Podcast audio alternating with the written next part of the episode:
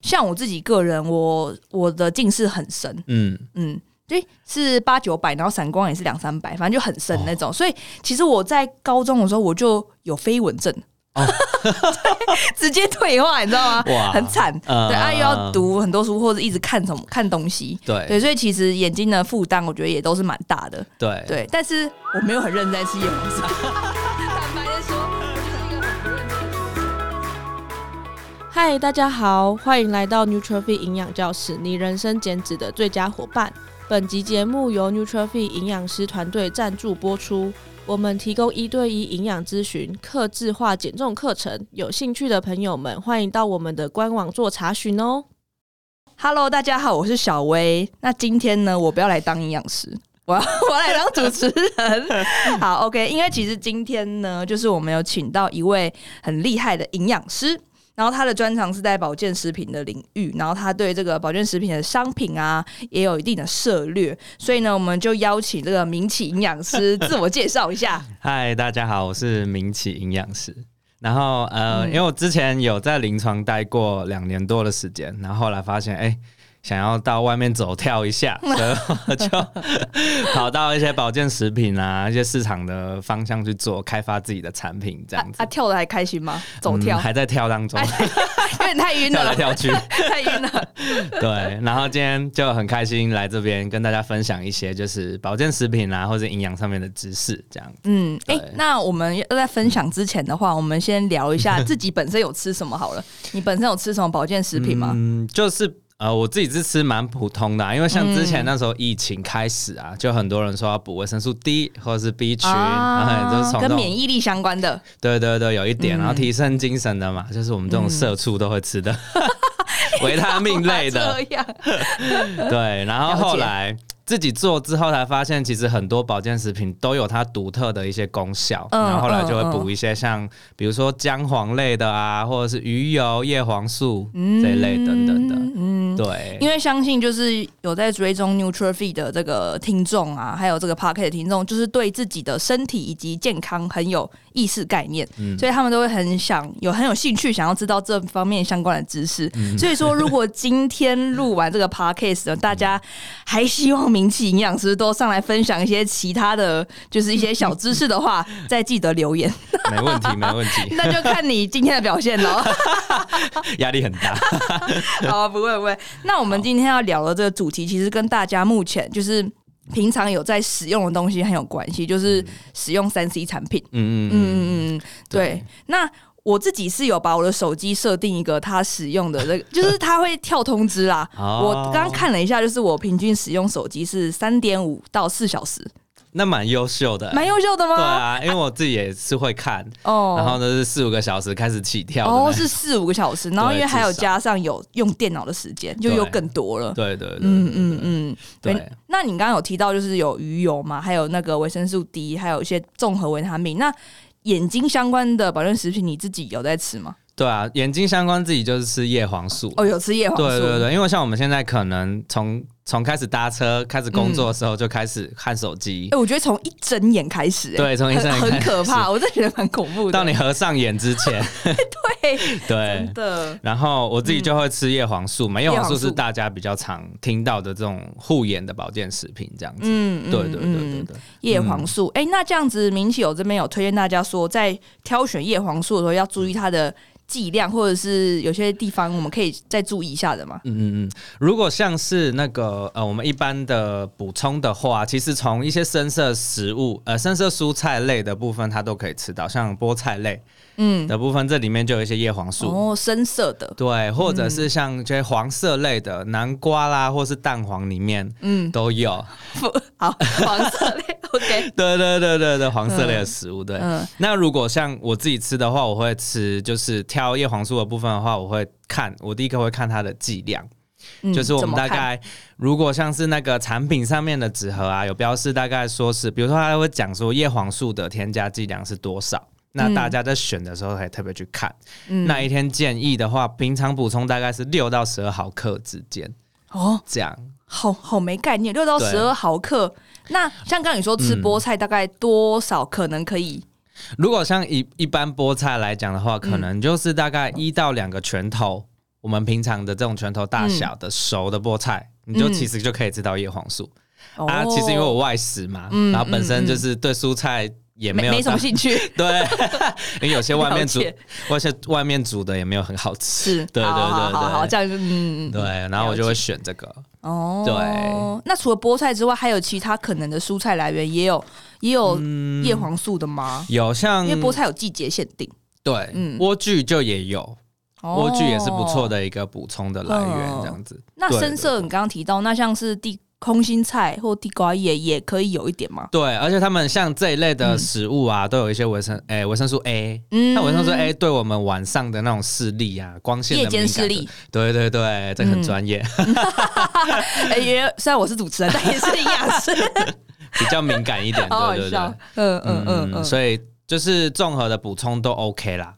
对对对对，嗯，了解。嗯嗯那这些补充很重要。那其实刚一开始的时候有提到说，就是我们用眼这么频繁呐、那到底一直用眼睛或者是用三 C 到底有什么风险，或嗯者是我们到底对身体有什么伤害？对，其实看近的东西，第一个就是眼睛的循环，或是眼睛会感受到压力比较大，嗯所以你就容易酸涩啦，眼睛干干的这样子。嗯对，那再来的话，这些三 C 的蓝光对我们伤害其实蛮大的。嗯，因用为它眼睛又很近，直接的，对啊，对啊，然后每天都大概七到十个小时至少五吧，至少哎、平均对对对对，啊，蓝光对我们伤害就是它会跑到我们的黄斑部，就眼睛很像一个、呃照相机，嗯然后它从那个黄斑部就很像我们的底片。底片，它要印出图像嘛，对，就是你看到什么帅哥美女映在你的眼 中，其实都是在看图表、看文字。对对对对对对对对 OK，对，所以呢，嗯蓝光会直接刺激到我们的那个黄斑部的部分，嗯对对对，嗯所以这时候吃叶黄素它帮助就蛮大的，因为它可以吸收一些它蓝光的波长，嗯减少眼睛的伤害，这样子。嗯，嗯对对嗯对对哦，听起来很神奇耶。 所以就是要持续的补充。哦，那如果说不吃不吃保健食品的叶黄素的话，就是像刚刚明启提到说，吃深绿色的蔬菜或者是玉米、蛋黄这种黄色的食物类型，本身里面会有玉米黄素。对，玉米黄素跟叶黄素这样嗯子，。因为有对看到说，除了叶黄素之外，市售现在还有产品是。